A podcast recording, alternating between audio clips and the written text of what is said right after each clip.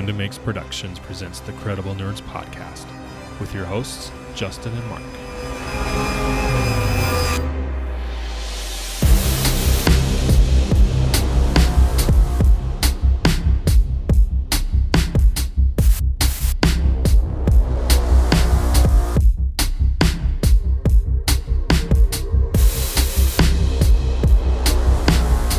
Welcome, everyone, to the Credible Nerds podcast. My name is Justin, and I have my co host with me, Mark. Hey guys, how's it going? And this is episode 50 of our Credible Nerds podcast. And we want to thank you guys for joining us here and listening to us and spending time with us to talk about. Uh, today, we'll be talking about uh, different trailers that have been released in the last few weeks now that um, movies are getting back into theaters. And we're going to be hopefully going to see a lot more movies in the theaters over the next few months. So they started to release some new trailers, and we'll be talking about some of those, as well as the recently released Zack Snyder's Justice League that came out on HBO Max about um, a month ago or so. So we're going to give our initial thoughts on that and talk about what we liked about it and how it compared to the theatrical release of Justice League from, I think it was three years ago.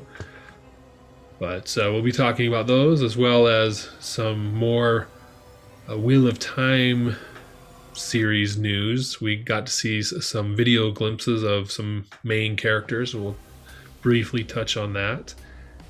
And so that's what we have in store for you. But we want to thank our, our listeners, our new listeners who have recently joined us, and we hope you like what you hear and are able to continue listening. So thanks again for joining us. But first up, let's talk um, Zack Snyder's Justice League.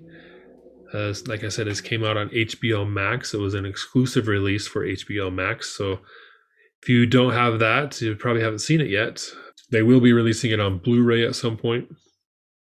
Um, there was talk of some charity screenings around the country for uh, people to be able to see it in theaters, but I haven't seen any new information or new news about that. So currently, you can only watch it on HBO Max. Uh, Mark and I have both seen it. Um, we'll get into that. Uh, the original cut came out in 2017 and it slowly faded away, or actually quickly faded away, and people kind of forgot about it. It wasn't that good. I think my initial excitement for it, I was excited to see it, and I wanted to see the you know the Justice League together, so I was excited to see that, and uh, but the story wasn't that great, so it kind of just ran its course, and we didn't really talk about it much after that. So, but this cut is a four-hour movie divided into seven different parts, and uh, definitely expands upon all the stuff that we saw in the theatrical release. So, we've talked about how you know this movie, how it came to be that Zack Snyder had to step away, and then Joss Whedon stepped in to finish it. We've talked about that in the past, so we won't get into that very much. But uh, we just want to kind of talk about the movie itself this time. Um, for you, Mark, watching, did you first of all did you sit down and watch it all in one take? I didn't. Uh, that is a big movie, right? Yeah. I mean, four hours. I mean, e- even today, like I love like Lord of the Rings. I cannot watch the extended version in one sitting. I mean, I've got to take breaks, you know, things like that. This is the same way. It is just. I think it took me two, maybe three sittings, um, just you know, with kids and family. Um, so it, it took a while, but it was well worth it. It was a really great movie, a really great upgrade from what we originally got. You know, kind of like what you said, starting off like really felt, you know, really want to see it, get the Justice League together, and then you get it, and, and it's just not what you're looking for. Like you wanted something else from it, and it was disappointing. It really was. Um, I felt like we were getting some really weird uh Marvel vibes trying to mix with DC vibes and that just was not oh, going and yeah. we got weird face Superman and it just you know it just uh, it was just rough. Yeah.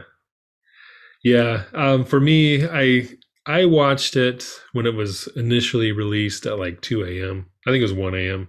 in my in our area, and I wasn't going to, but I, I wanted to watch Batman versus Superman before I saw um, Justice League. And by the time I got done watching that movie, it was like twelve thirty. So I'm like, well, I might as well wait an hour or a half hour and watch see if I can stay up all night and watch that. And I got probably an hour into Justice League, Zack Snyder's Justice League, and had to stop for the night and go to bed. But I did watch it the next day, and like you said, it was it was felt more complete. Like we were missing something in the theatrical release, but we got it here in this release. Um, it, it is four hours, but it it's because, in my opinion, there's a lot to deal with. They introduce four, three new characters, and they gotta set up their story. We gotta know who they are, and that takes time. We have to revisit uh, Wonder Woman, Batman, where they're at in their lives and stuff so it was just it wasn't boring setup but it was a lot of setup and it was very interesting it was great to see these characters be introduced on the in the big screen in the live action version for the first time and we, we got to see flash barry allen we got to see cyborg and we got to see steppenwolf one of the villains and we got to see even see darkseid in his group so a lot of stuff that was introduced in this film it was great to see mm-hmm. yeah no it, it really was i think that for me, um, Steppenwolf was one of the best upgrades that we got. His story, where he came from, what his motivations were, was great. In the first one, it just seemed original, just seemed kind of simplistic, you know. And he's talking to these mother boxes and like, oh, mother, blah blah blah, and you're like, this dude's weird. Um, and in this one, they they kind of took that out and they made him one look completely badass, right? Like he was awesome. And then you know, what his motivations for finding these mother boxes really made sense. Like it was like, oh, okay, this this is making a little bit more sense, and the, you know why he would be here and why he waited so long, et cetera, et cetera, et cetera. And that was good. And then I think Cyborg was probably another one that was really well done. Like just his storyline was expanded, where he came from, uh, who he was before, um, kind of why he is how he is now. You know, like he was kept alive. You know, he was really close to his mom. His mom's gone. You know, things like that. Like it, it just makes it it fleshes out the story so much better, so that it flows better. It's making sense, and, and I enjoyed that. And so when you add that on and you get four hours out of it, it's it's not just filler four hours. It's you know real storyline four hours, and it's great. Yeah, they expanded his character, like you said, add a lot of depth to him, and you find out what his motivations are, where he's coming from. You know, just his relationship with his dad was explored a little bit more, which added to the to his character, which added to the story. So, some very good um, writing there by Chris Terrio and Zack Snyder. And then we get to see the Flash, Barry Allen. We don't really get his origin story in this, I, and I was curious about that, but we do get to see. We are introduced to him and how he ends up joining the Justice League it's pretty similar to what we saw in the theatrical, but we get you know an introduction to him and his powers. We see Iris West for a couple minutes, and you know some good things, some good introduction. But with him, what we saw, like once he joined the Justice League and his interactions with, you know, um, with Cyborg, with Aquaman, with um, Wonder Woman and Batman, just the way he would interact with them was pretty fun. He was like the comedic element. He was a lot more funny in this version than he was in the theatrical version. Um, and he he just you know his his looks, his his remarks, and his reactions was just pretty pretty funny. I liked how they expanded on his character that way. Oh, and I forgot we we are also introduced to Aquaman in this. We got a brief glimpse of him um, in Batman versus Superman but chronologically this is his first introduction as a character in in the story in this overall story even though we have an aquaman standalone. This is the first time we see him. We get that backstory a little bit with him as well. Yeah. Yep. Nope. It was it was good to see him. They kind of brought a little more elements to him brought Mera in kind of expanded that not too much but a little bit you know and you got to see some why Mera's pretty awesome right i mean she you could see some powers from her and i don't know i just yeah with all together all the characters were just much more expanded and we got to see alien alien manhunter right J'onn J'onzz. yeah yeah martian manhunter Yeah, I mean, we get to see him in the middle, and then we get to see him at the end, um, w- which was neat. Uh, I, I like that. It, I, I always think it's weird though. Like I have a hard time wrapping my head around when you've got these light, you know, savior characters, and he's like, "Well, I'll just see how they do against the start you this this character, and then maybe I'll show myself, and maybe I won't." Right? I'm just like, well, you just pitch in and help him. but I mean, whatever. Who knows why? But I I think the the biggest benefit that we got from this is just a better fleshed out story. It's just better all around. I mean, Josh Whedon, poor guy, should be embarrassed. Really should. And and I don't say that to be rude, but I mean, what happened, what we got from this Zack Snyder cut was a hundred times better than the original. And and I enjoyed it. I think the downfall of it is everyone loves it and everyone wants to expand the story of it. And it doesn't sound like that's what DC had in mind. But I don't know how they don't now. I think they put themselves like in a really tough pickle. Like, you know, crap, we can't just discard this now. This is here. You know, we can't pretend it doesn't exist. And the fans love it. Yeah, the fans love it. Yeah. Uh, I, I don't see a problem with them doing a multiverse. I mean, lately the news has been they're going to do a a black Superman, like a reboot or something. I don't know what if it's a reboot or just another story, but so they are branching out. Um, there's no reason they can't do a multiverse. It exists in the comics. It exists. It can exist in the movies. So why not? And we saw think, WB do it, right? Oh, the TV shows. Yeah, we saw yeah. WB do a multiverse, and they brought in you know, Smallville Superman, and they brought in. Uh, did they bring in Clark and Lois? I can't remember if they brought him in. Yeah. Uh, yeah. Oh no, you mean like the old Clark, Lois and Clark one? Yeah. yeah no, they, they I can't remember. But I mean, they brought in like three or four Supermans, you know, and things like that, and that was neat, and it worked well. Yeah, um, in in the shows that we currently have, Supergirl is in a different timeline or a different Earth than what we're seeing with what we saw with Arrow and Flash. She's in a whole different Earth. So they're already doing the multiverse. They did the Crisis on Infinite Earths storyline somewhat. So yeah, it, is, it exists in the TV realm. It exists in the comic realm. Let's do it in the movie realm. That way, everybody can, everybody can get the stories they want. They can branch out and try new things, and it's a win-win for everybody. But I don't know if WB will do it. I've been pretty disappointed in them, in their leadership at least. I know the comics department, DC Comics, is pretty pretty good to work with from what I hear. It's just the the leadership up, up top. So we'll see. See how it goes. But yeah, definitely check out uh, Zack Snyder's Justice League. For me, it's more in line with what we saw in Wonder Woman um, and Batman versus Superman and Man of Steel. It's kind of that style. Whereas the theatrical version is more along the lines of Wonder Woman 84. So you know, pick your flavor, I guess. Yeah. Uh, and and that movie was terrible. So I mean, yeah, pick your flavor. Terrible movie or amazing movie. No, okay, I, will take that back. I, I don't want to be too harsh, but wasn't as good. It wasn't as good. and this one, it, it really is amazing. If you, I get it's four hours.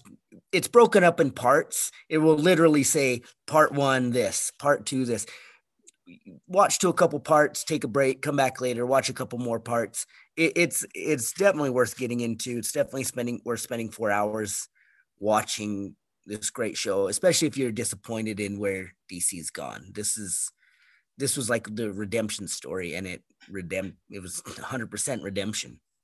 Yeah.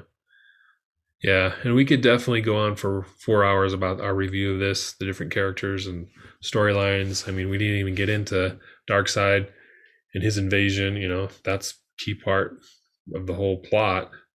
So, but uh, what we what you can do if you want more Zack Snyder's Justice League, check out our reviews, our written reviews on our website, crediblenerds.com. And on our blog, you'll find some reviews of, of the different parts that you can read and you know check out and see if you know what you think about that.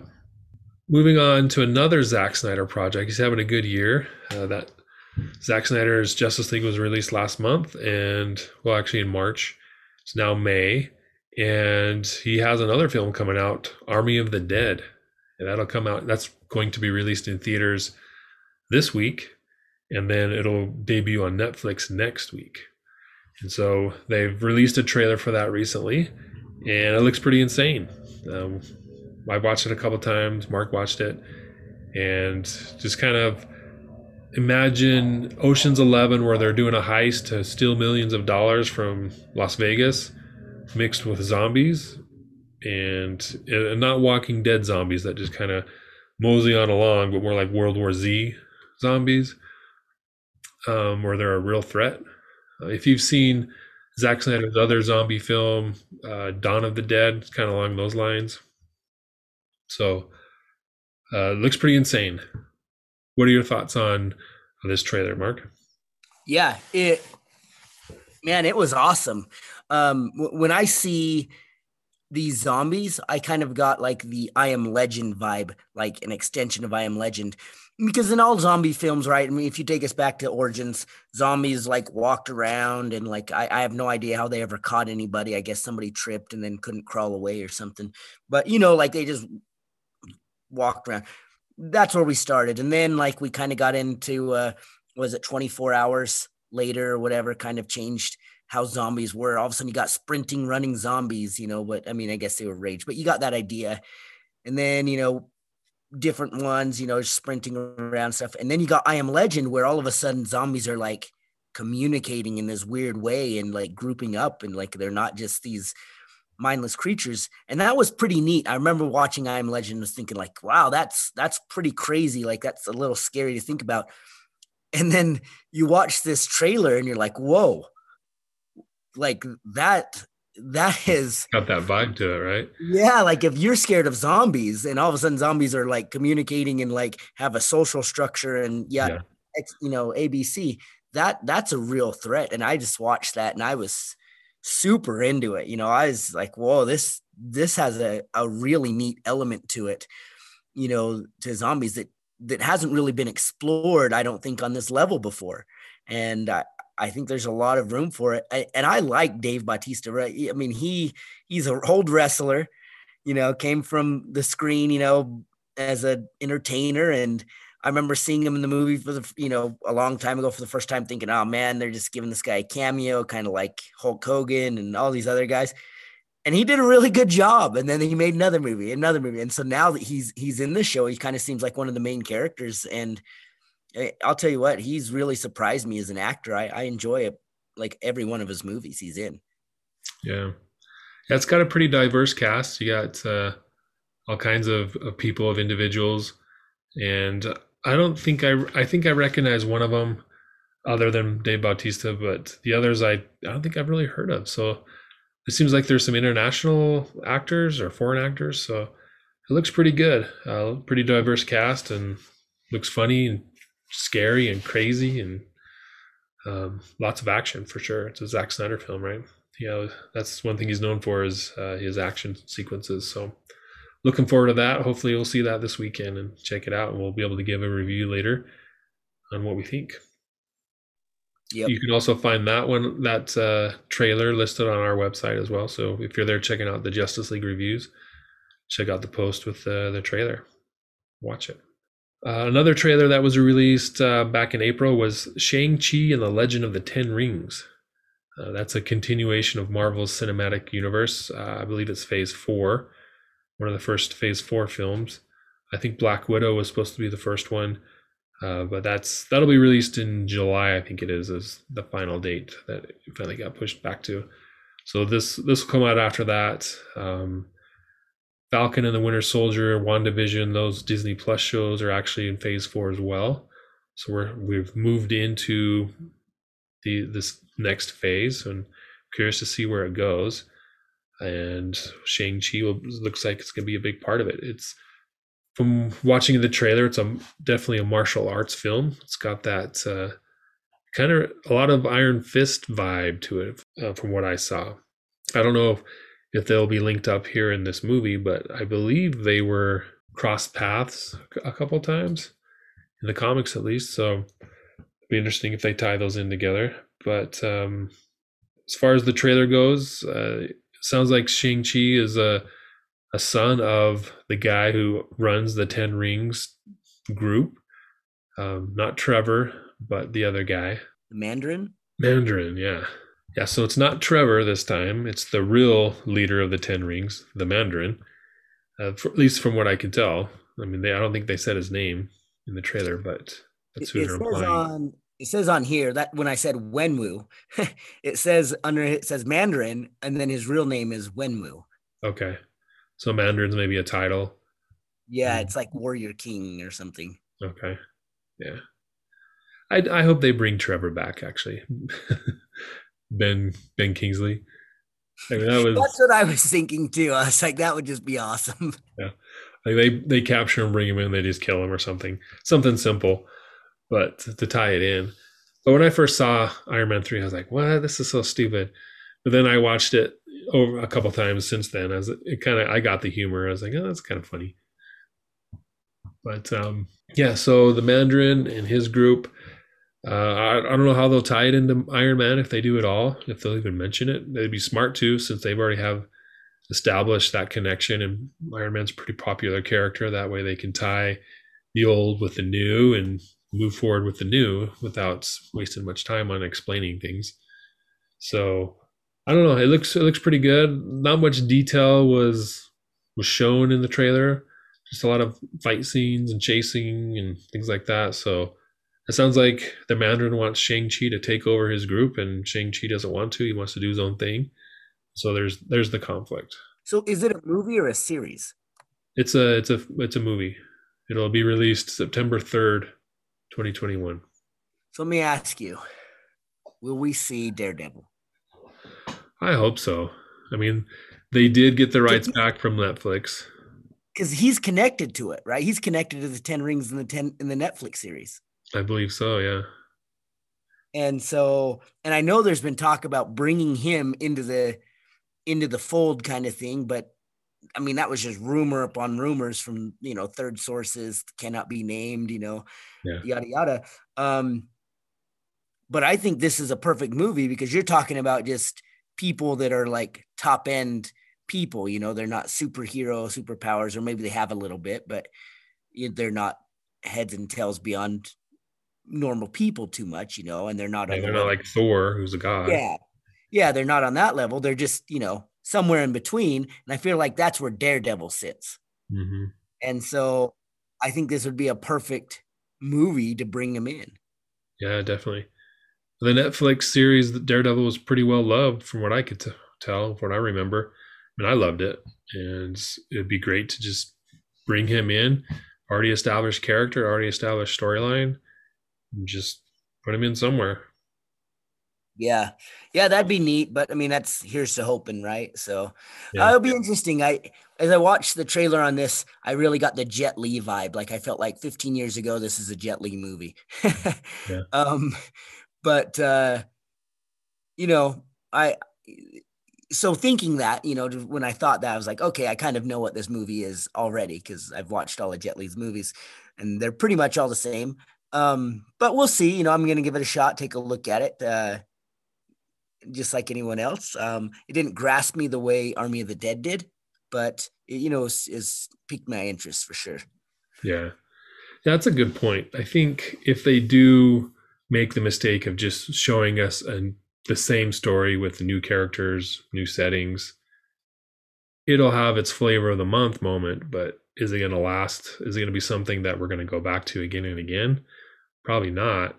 Uh, so I do hope they bring something new to the story, a new element or something. And if they're going to tie it into the existing Marvel Cinematic Universe, they got plenty of opportunities to do something great with it. A lot of storylines, a lot of characters already established that they can do something with. So we'll see. September 3rd. Another trailer that was just released yesterday is the latest trailer for Venom 2 Let There Be Carnage. And while Venom is a Marvel property, um, it's currently owned by Sony Pictures, so there's no Marvel Cinematic Universe tie in, uh, even though the characters are tied in in the comics. We will see what happens there. But at this point, there isn't plans to have a crossover with Spider Man, but they need to. but uh, off the success of the first Venom, uh, Tom Hardy's back playing Eddie Brock as well as Venom. Um, and then there, it was teased at the end of the first film that uh, Carnage would be introduced to the storyline, and so that's what happens here. And Woody Harrelson is playing Carnage in this film. I don't know a lot about Venom and Carnage and all that. basically what I saw in the first film and what we've seen in. I've, I've read some comics with Spider Man and Venom, but not a lot. So my knowledge is basically the movies. Do you have any insight on how Venom and Spider Man work together or interact or fight or what do they do? Yeah, so it's kind of weird because they rewrote it. If I remember right, like originally Venom was kind of like the alter ego of of uh Spider-Man, just kind of when Spider-Man was being bad, you know, kind of like what we saw with the original Spider-Man, right? And it kind of got into him and then he pulled it out and with Tobey Maguire. Yeah, Tobey Maguire, right? It was kind of like that. And then Venom kind of became its own person. Then they, re- they kind of did a reboot later and he was always separate. He was a symbiote from another, you know, planet and stuff. And so was Carnage. And there's a couple others, like there's a couple, you know, two or three others. But Carnage and Venom are probably the two most well known because they were the most written about. Um, Venom is interesting because him and Spider Man are, are natural enemies, but they'll team up. And in if it's been so long since I read these comics, but if I remember right, in the comic books, they would often team up to fight Carnage because Carnage was, I mean, pretty much what the name suggests. You know, he was all about just destroying everything and you know killing everybody and so they would often team up and that's the only time you would ever see him team up and then right after that they were worst enemies again you know they would generally fight because venom is venom right I mean, he, if you watch the trailer he, he wants to eat mrs chen because she didn't have ice cream or something right didn't have that chocolate yeah so uh you know i mean but uh so it'd be interesting to see them come together in something like this. You know, yeah. like it'd be the perfect opportunity. Unfortunately, movie rights or movie rights, which you know mm. hurts the, hurts the fan, but lines their pockets. So um, it'll be interesting to see Venom and Carnage. Carnage is generally bigger and stronger than than Venom. I I don't like I said, it's just a long ago storyline, but I don't remember too often that Venom could ever stand up to Carnage. So I think we might see like a little X factor come in here, like something from the side. Obviously, it won't be Spider Man, but I think we'll see something help him uh, that, you know, whether it's another superhero or, you know, something along that line, who knows. Um, well, in the last one, in the first film, the girlfriend, Eddie, Eddie Brock's girlfriend, ended up using the, she would turn into a Venom uh, symbiote too, right? Yeah. So I, I don't know because it was the same Venom symbiote that Eddie Brock carries. Uh-huh. So you couldn't really split those in two. I, I just don't know what they'll do. You know, I mean, maybe they'll, I don't know, bring, you know, like a secondary character that we know in the in that universe. I, I just don't know. Um, I think Woody Harrelson is an amazing person to play uh, Carnage. I think that guy, you know, like it's gold. I don't know what it is, but it's just every show he's in, I'm like, oh, Woody Harrelson. Oh, okay, that was great. Never mind. yeah, he's been around forever too. Oh yeah, he's a good actor. Um, so I guess my my question is is there could be a Spider-Man cameo in this after if you remember after the second Spider-Man um, Far From Home that from the Marvel Cinematic Universe. There was this big dust up between Disney, Marvel, and Sony because basically uh, Disney is using Spider Man, but Sony's getting the money from the the profits of him of Spider Man. So basically, Disney's I think there's they're renting him or they're getting the merchandise rights or the you know some some back end money but as far as the theatrical stuff, uh, Sony's getting that money from the Spider-Man movies. And so there was a big dust up after the second one. You know, Disney didn't want to do that anymore. They wanted to buy Spider-Man from Sony, and Sony's like, no, we got plans for him. And their thing is, as long as they're making movies about Spider-Man, then they keep the rights. And so they're like, well, we're make we're helping you know make these movies so technically we're still making these movies. So disney couldn't um, buy them or find them for breach of contract or anything. So they made a new deal is my point. They didn't really release a lot of the details of that but maybe something was we get to use spider-man in our venom movie i don't know. That, that would have been the time to do it because venom had already been released or you know was about to be released or something. It was around that time frame. And so they could technically move forward with spider-man. I don't know if it'd be tom holland or i doubt it. I doubt it. I had no way disney allows that right? Yeah. Maybe there's if the right profits though profit sharing they could. Um, what, what, do you think about this? Because th- there's talk about spider-man into the verse right yeah we can talk about that so what if it was Miles Morales. yeah, they could do that. Totally. Would that be kind of cool in its own way, or Gwen, or someone like you know, like someone where that you could bring into the verse? Like, why not? If if you're gonna do into the verse, and I get you know, what does Sony care, right? If Disney makes into the verse because they're gonna make money anyway, and so it would be a perfect opportunity for them to try to help each other and be like, yeah, let's do that. You know, we'll we'll help pave a path. Here's Miles Morales to help Venom in here, or here's Gwen, Stacy, or whatever it is, right? But Disney be- doesn't own uh, Miles Morales. That film, that film was made by, shoot, I think it was made by Sony. But and so they also own Amazing Spider-Man and Tobey Maguire Spider-Man. I mean, those are they can use those Spider-Man without any hesitation or pushback from from Disney and there's there's been a lot of rumors about this third Spider-Man movie that's coming out later this year. Um, No Way Home, I think is what it's called. That they're going to have some cameos from these other Spider-Man, from Tobey or Andrew Garfield. Yeah, yeah, it is owned by Sony. So Spider-Man Into the Verse is owned by Sony. Mm-hmm. Under- I think the only version that Disney can use or has any say in, if any, is Tom Holland's.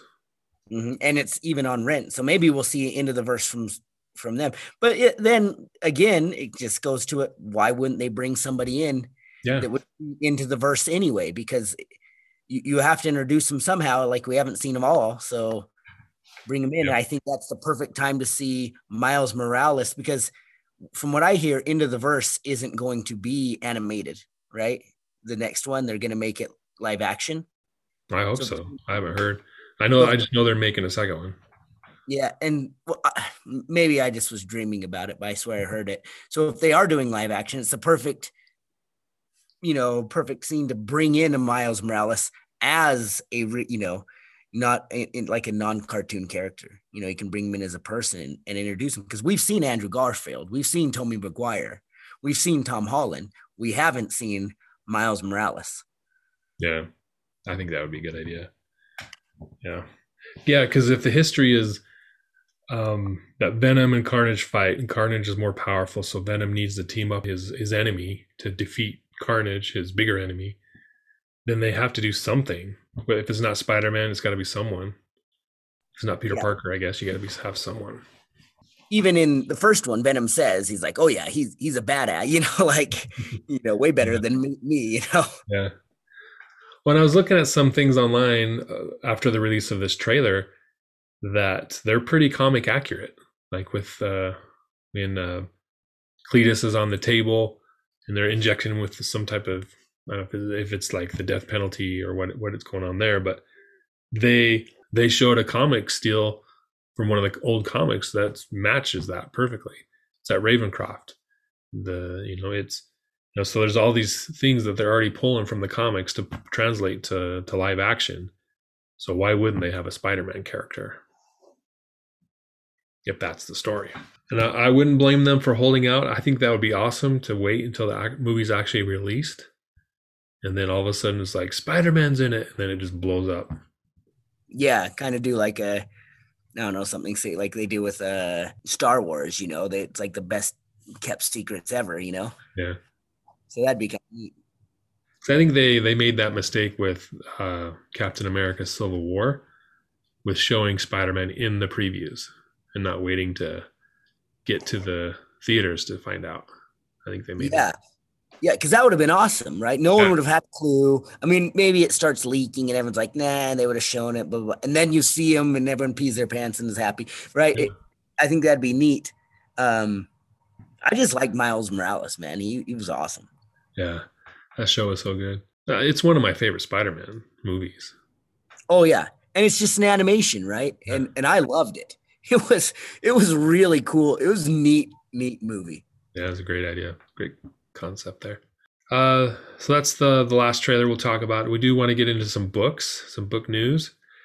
Uh, well, I guess it's book slash TV or streaming. Uh, Wheel of Time, we've talked about that ad nauseum sometimes on on our podcast. We really like that series, uh, but they are making that Amazon Prime show.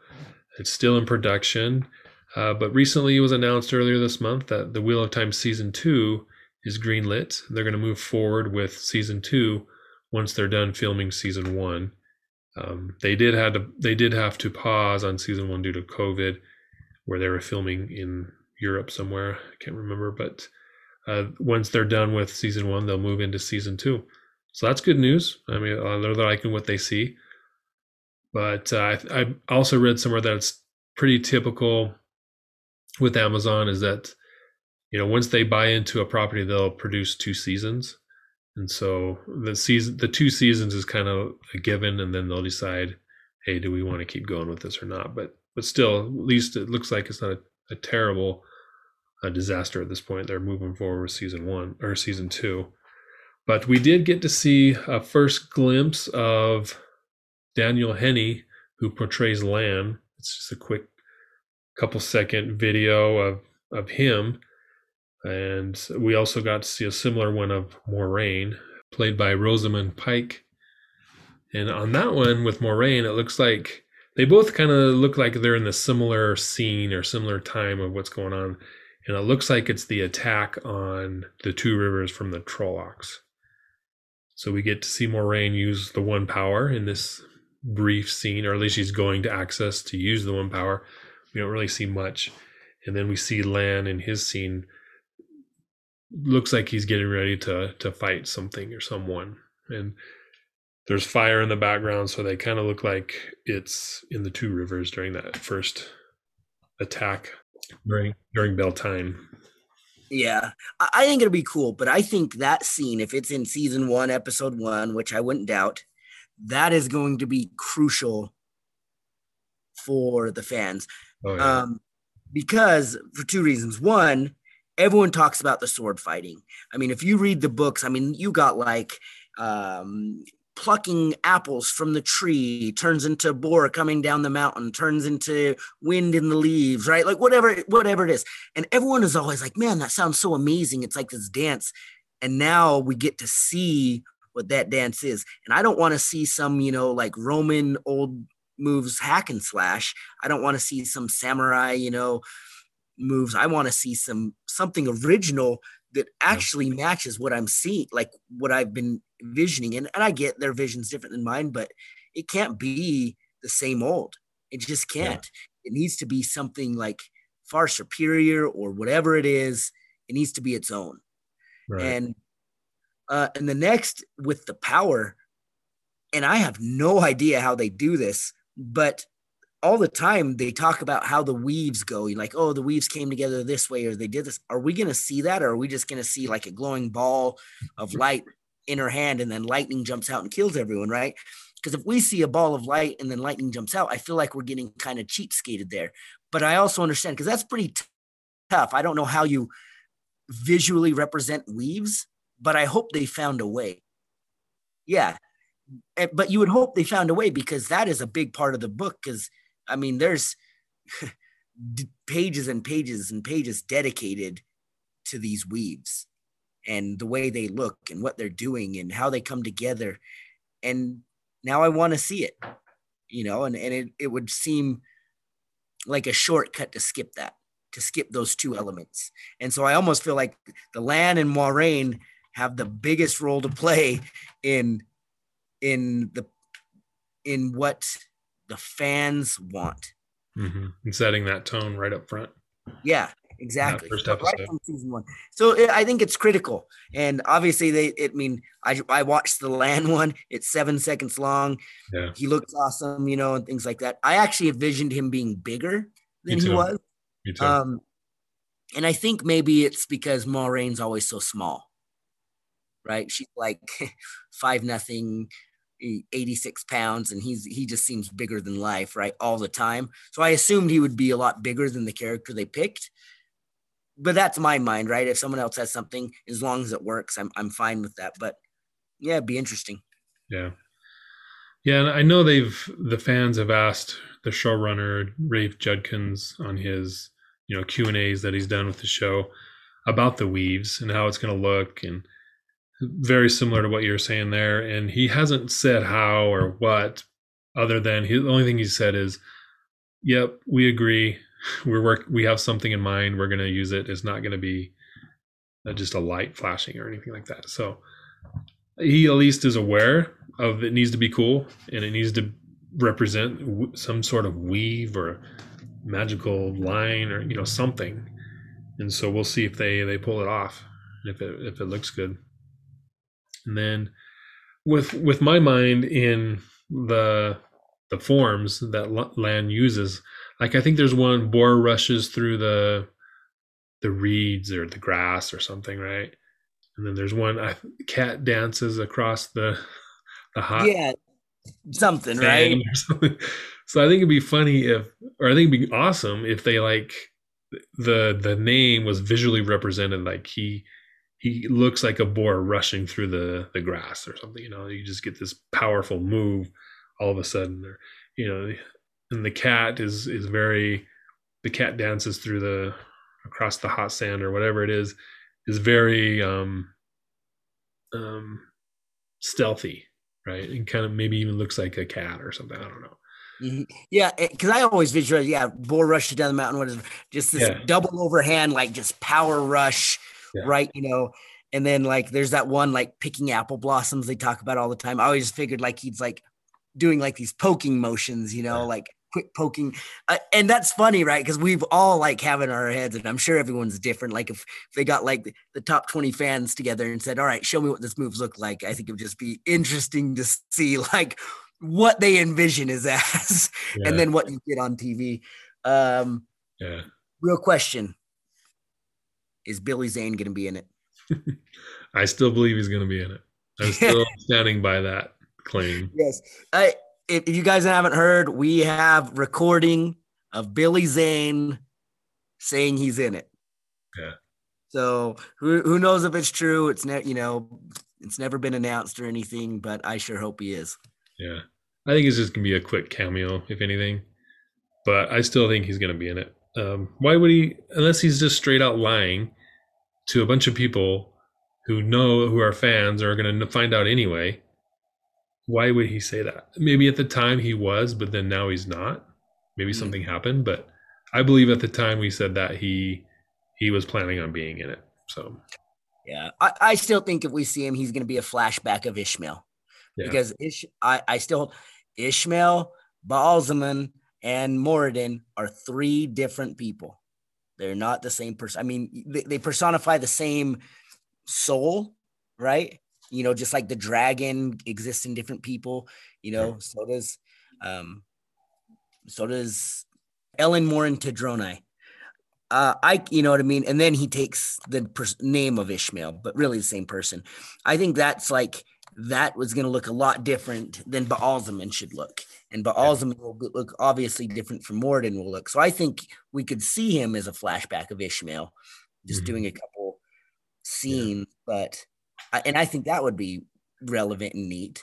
But yeah, yeah. I, just... I think contractually he has to represent that character, unless they've gotten out of the contract. But um, yeah. So I think uh, there's at least that that he needs to be not because he wants to be or they want him to be or don't want him to be. It's because there's a contract and he has to. They have to honor that. Mm-hmm. Do you think they'll do? And I know this is a little a lot of speculation. Do you think they'll do any like flashbacks of the like the actual War of Power? Yeah, I think we'll see some something from that. The the Age of Legends. I think we'll see stuff from there, like we Mhm. saw like in the books that Aiel or there was that sequence where they they go through the the columns and they kind of travel back in time as well. So I think we'll at least see it there, but I think we'll also see some stuff, especially maybe with the the Forsaken. Yeah, you know when they get sealed up, or like when uh, they first discover the the true power or whatever you want to call it, you know, and Yeah. um, you know it blows up and stuff. I, I mean, I think that'd be neat, you know, and just actually see some of the war, you know, Yeah. see like kind of like do like a flashback like they did in like Lord of the Rings, right? When they kind of talked, they just did a quick two minute prequel almost, you know, that'd Yeah. just kind of neat to see what it looks like because we don't really read much about it. We don't really know a ton about it, um, but I think that'd be cool. Yeah. I think these first two seasons they'll start off small and have a linear story because that's how it is in the books pretty much.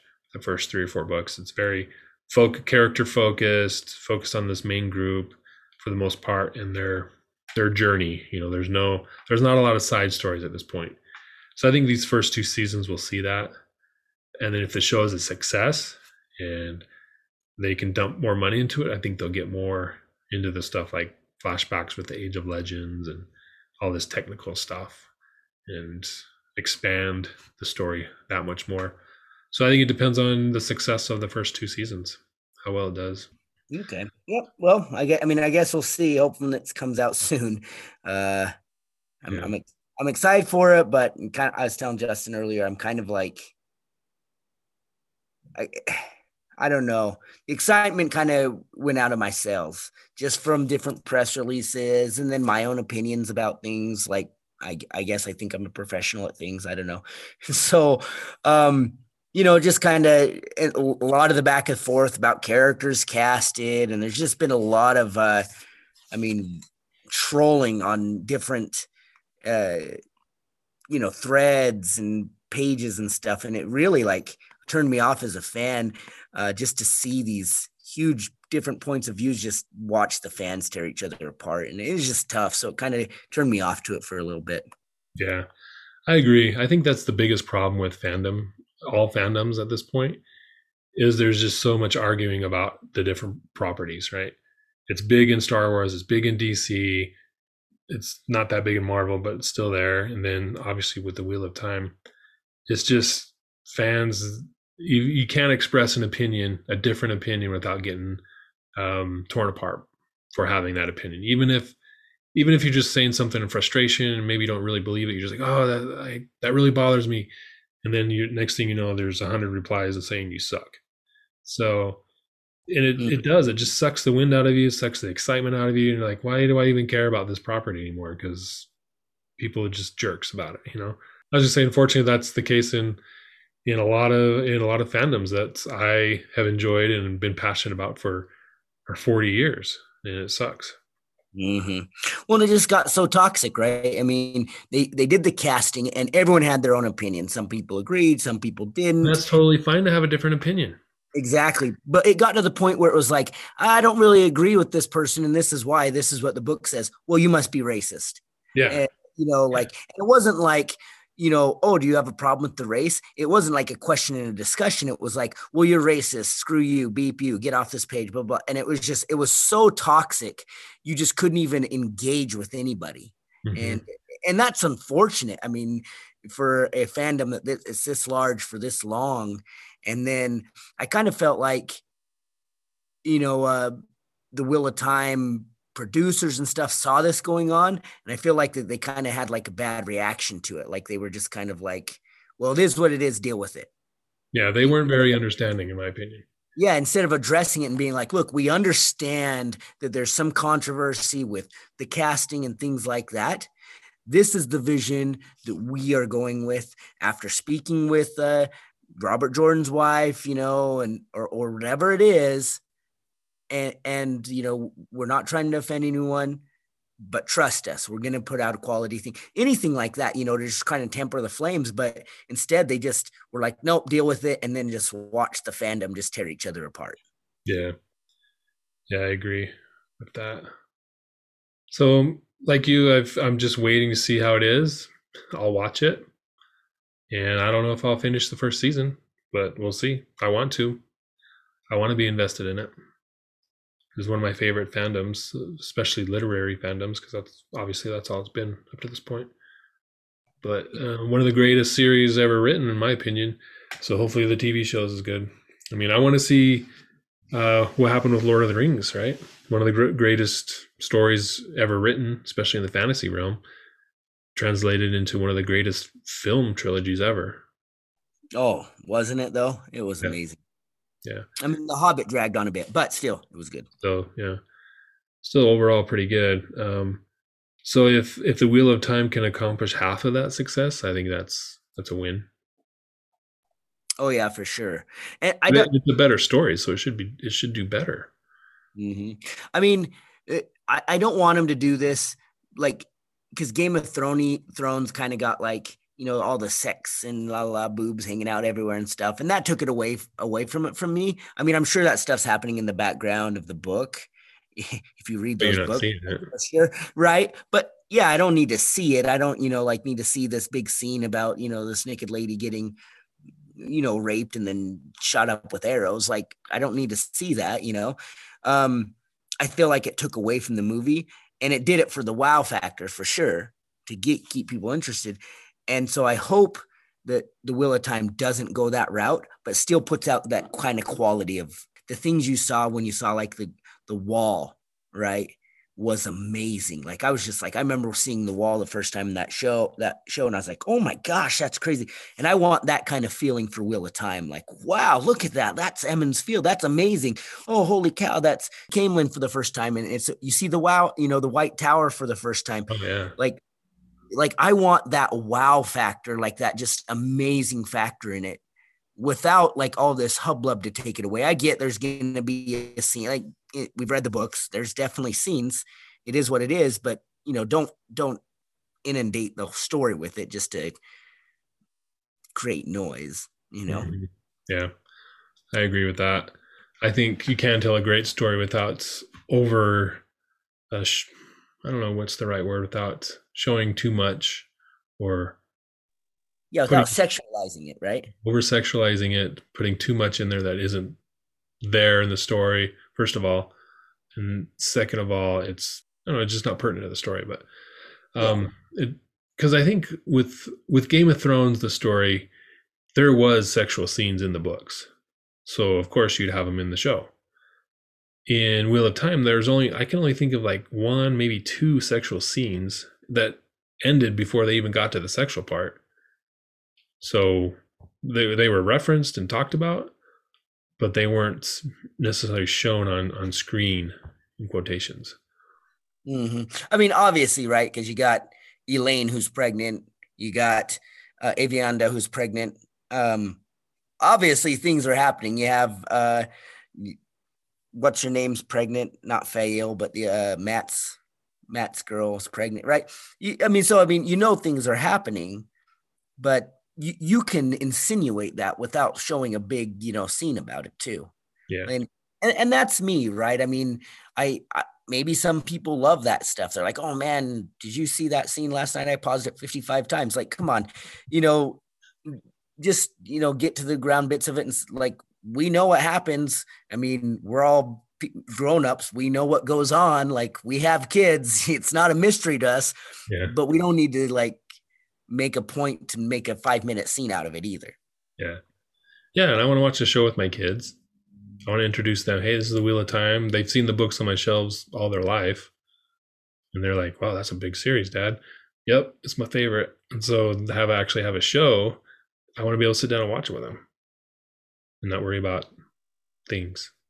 hmm So anyway, I think we've uh, discussed that before, but it that's our take. That's Credible Nerds' take on that that topic. And then another some more news on one of our other favorite series, The Cosmere by Brandon Sanderson. Uh, he recently announced that he has been working on book four of the Mistborn series involving Wax and Wayne and that middle series of that book or the middle books of that series. And so that's that's era two. and he anticipates that he'll be done with that. Uh, I think it's actually I think I saw something it's already done and turned into the the the publisher for editing. So, um, but well, actually, no. I take that back. He he said that he should have it done by August to be published later this year, early early next year. So, uh, and that'll finish up this era two book of Mistborn.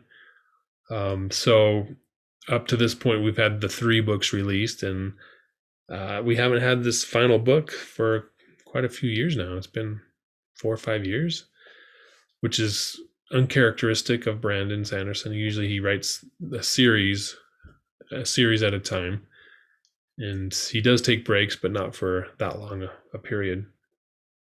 So, hopefully, we'll get that uh, late this year, if not early next year. I'll have to go back and read them. It's been a couple years since I read the the Mistborn series and this Wax and Wayne series. So um, he did he did give an update on April 26th about that. He also let some other things uh, slip, where he revealed some stuff about the Stormlight archive. Um, he he'll finish book five. Book four was released last year. Yeah, last year.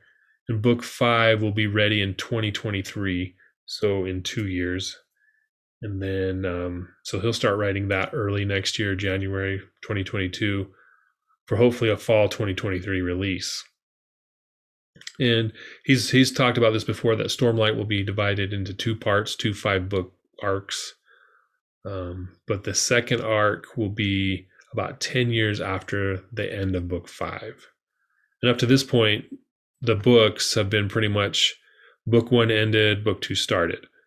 I think, and then so on. I think book four started about a year after the end of book three. So that that's the biggest time jump in the series.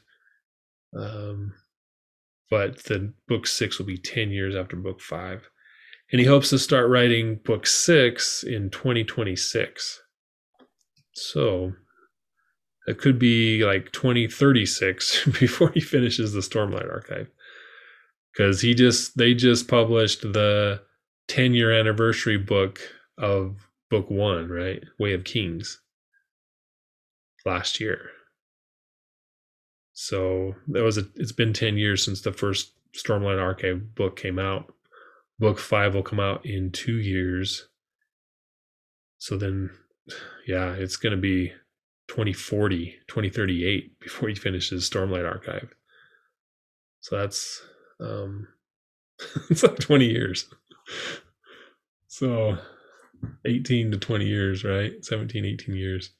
Yeah. It, I mean, mean, he books out books pretty quick. Um, that's a big investment. I mean, I've got all faith in him that he's going to do it because I mean that guy he pumps out books and with quality quickly, and yeah. you know, and uh, but that's a lot of writing. And you know, how long? You know, is it five years down the road till he needs a year a year off, two years out? Yeah, he's gonna have to take some sort of break for a year. Yeah, writer's block. And then you hate to say this, and I'm not, you know, I never wish ill on anybody, but it happened to Robert Jordan. Yep. You know, and so you know that's always a worry when you get into these long, long, long um series. Yeah. And it's not only Stormlight, it's finishing up Mistborn Era Three. It's Elantris Book Two. It's uh, what's another series that he's writing? Um, the Warbreaker. Yeah, Warbreaker. Two. There's all these other series that he's he's also writing, and I think he the Stormlight is his main focus, and then his breaks are oh I'm going to write a quickly write this Mistborn Book Four book in a couple months, right? Mm-hmm. So those are his breaks, which is good. But he's also been doing all these other projects. He's starting to branch off to, into non Cosmere stuff and developing scripts for movies and TV shows. So I, I'm that's what gets me worried. Like he he needs to do those things, but his his initial project, this Cosmere, is should be his first priority. I mean, I'm not going to tell him what to do because he's he's doing great at what he's doing, but mm-hmm. And he's got a lot of good help around him, but eventually you're going to get overwhelmed. That you just Yeah. too many, you know, too many things going on. Not enough hands for all the pots. And if he's still 20 years out from finishing his stuff, his Cosmere stuff, I mean, he's about my age, about our age. So he's going to be like almost 60 years old, if not 65. Mm-hmm. That's that's a great career plan. Like you said, what if he gets burned out?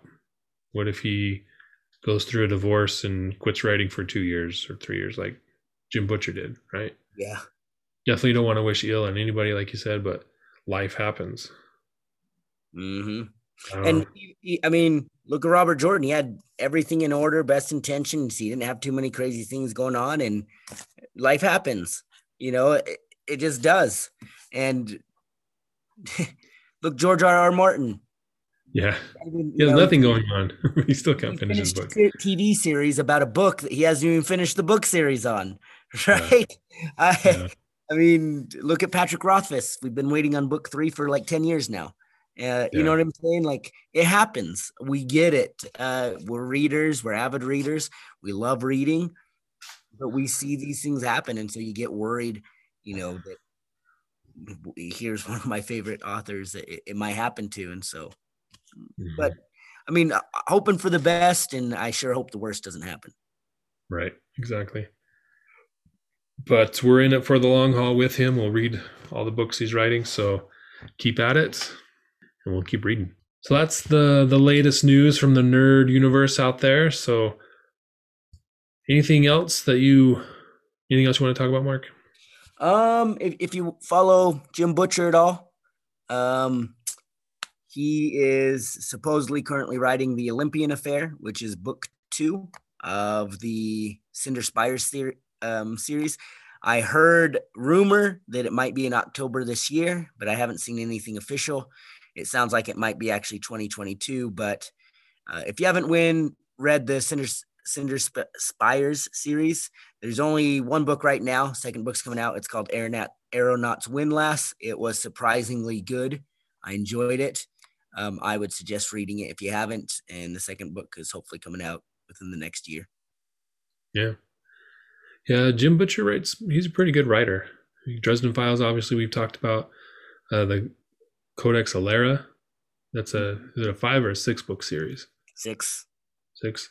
That was a great series too. Very fast paced, fantasy based magic. I don't know if you call it magic, but it's kind of got that magic style to it. Um, yeah, great series. And then this first book of this new series that you just talked about is great too. Oh yeah. So, yeah, check out our Harry Dresden Dresden Files podcast episodes. Also, we got some book reviews on our our website on our blog.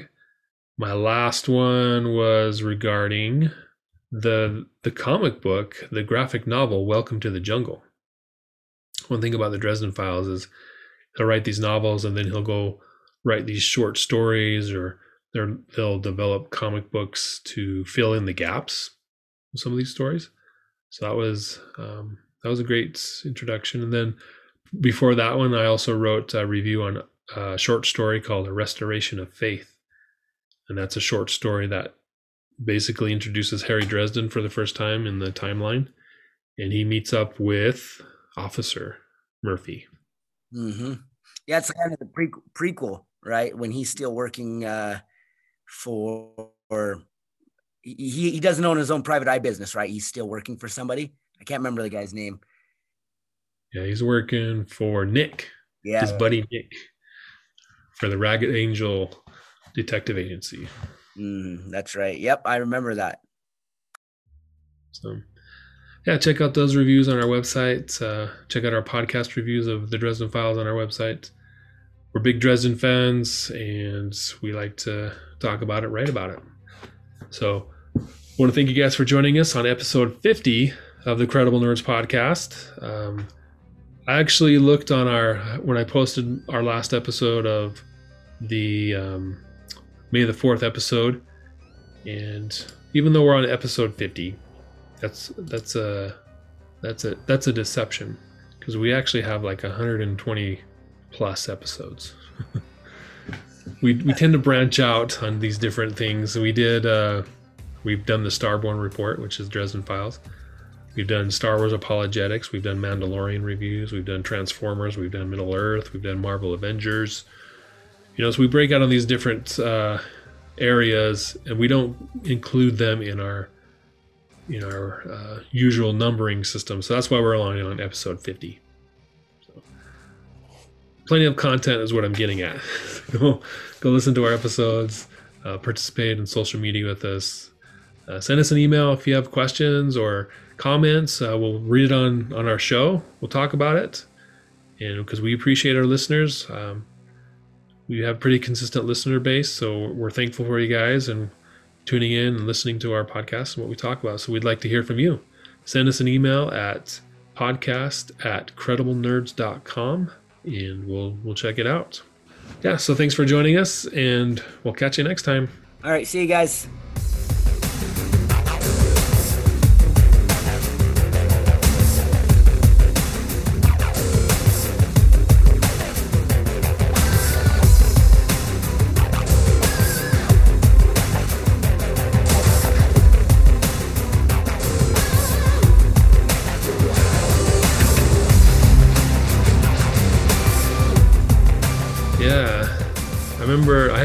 Seen it since I saw it in theaters.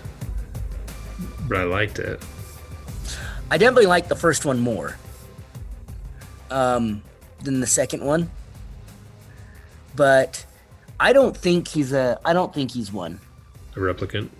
Yeah, because he ages, and none of the none of the other replicant age replicants age. Yeah. Like they, like they only live to five years, but there's that one model or whatever that they that lives a long time. But like, remember at the first of the movie that he goes and kills that one that's living off like on the farm or something, Yeah. Dave and he Bautista. hasn't. Yeah, he hasn't aged. Like he's not an old man, and he'd be about the same age as um as Deckard. Deckard. Yeah. So it's like, no, I don't think that makes sense because he's not aging. Mhm. And what I think would have been awesome is if in the credits they would have showed that uh, one girl he hooked up with as pregnant, The girl that like the slut girl that allowed the the uh, I don't know, like the hologram into her body or something. oh yeah, yeah. That would have been cool if she like it would have done like an extra credit scene at the end and showed her as pregnant.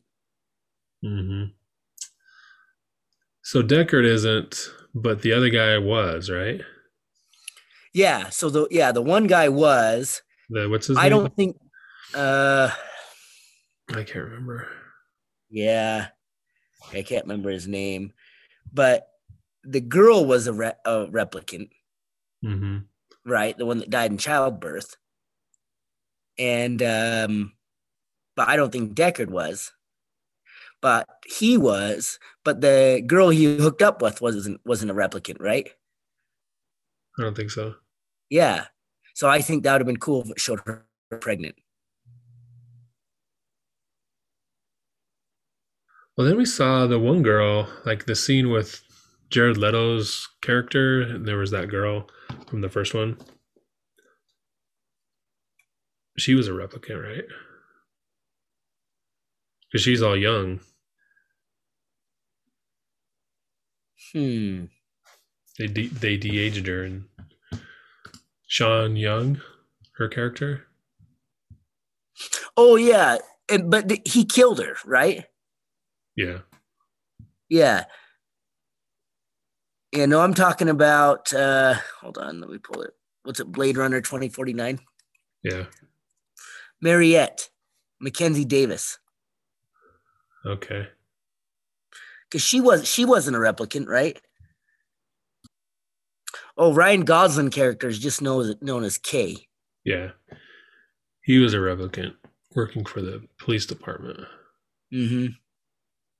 But I don't think let me look. Was Mariette a replicant? Oh, she yeah, it is. She's a Nexus 8 replicant. Hmm. Well, still would have been cool if they showed her pregnant at the end. yeah. So was K, was he Deckard's son? No, remember uh That was the It- big and it- question, right? it was the girl that was the daughter. The girl It was the girl that was that was stuck in that uh bubble Oh yeah. Okay. and they just made it look like that he had a son. And but that the whole time it was just to hide her. Yeah, that's right. And then she was like hiding in plain sight. Mm-hmm. Yeah, I need to rewatch it. That was good. Yeah, I, I I just watched it one time. I was like, oh, whatever. I can't find anything to watch. I'll watch this one.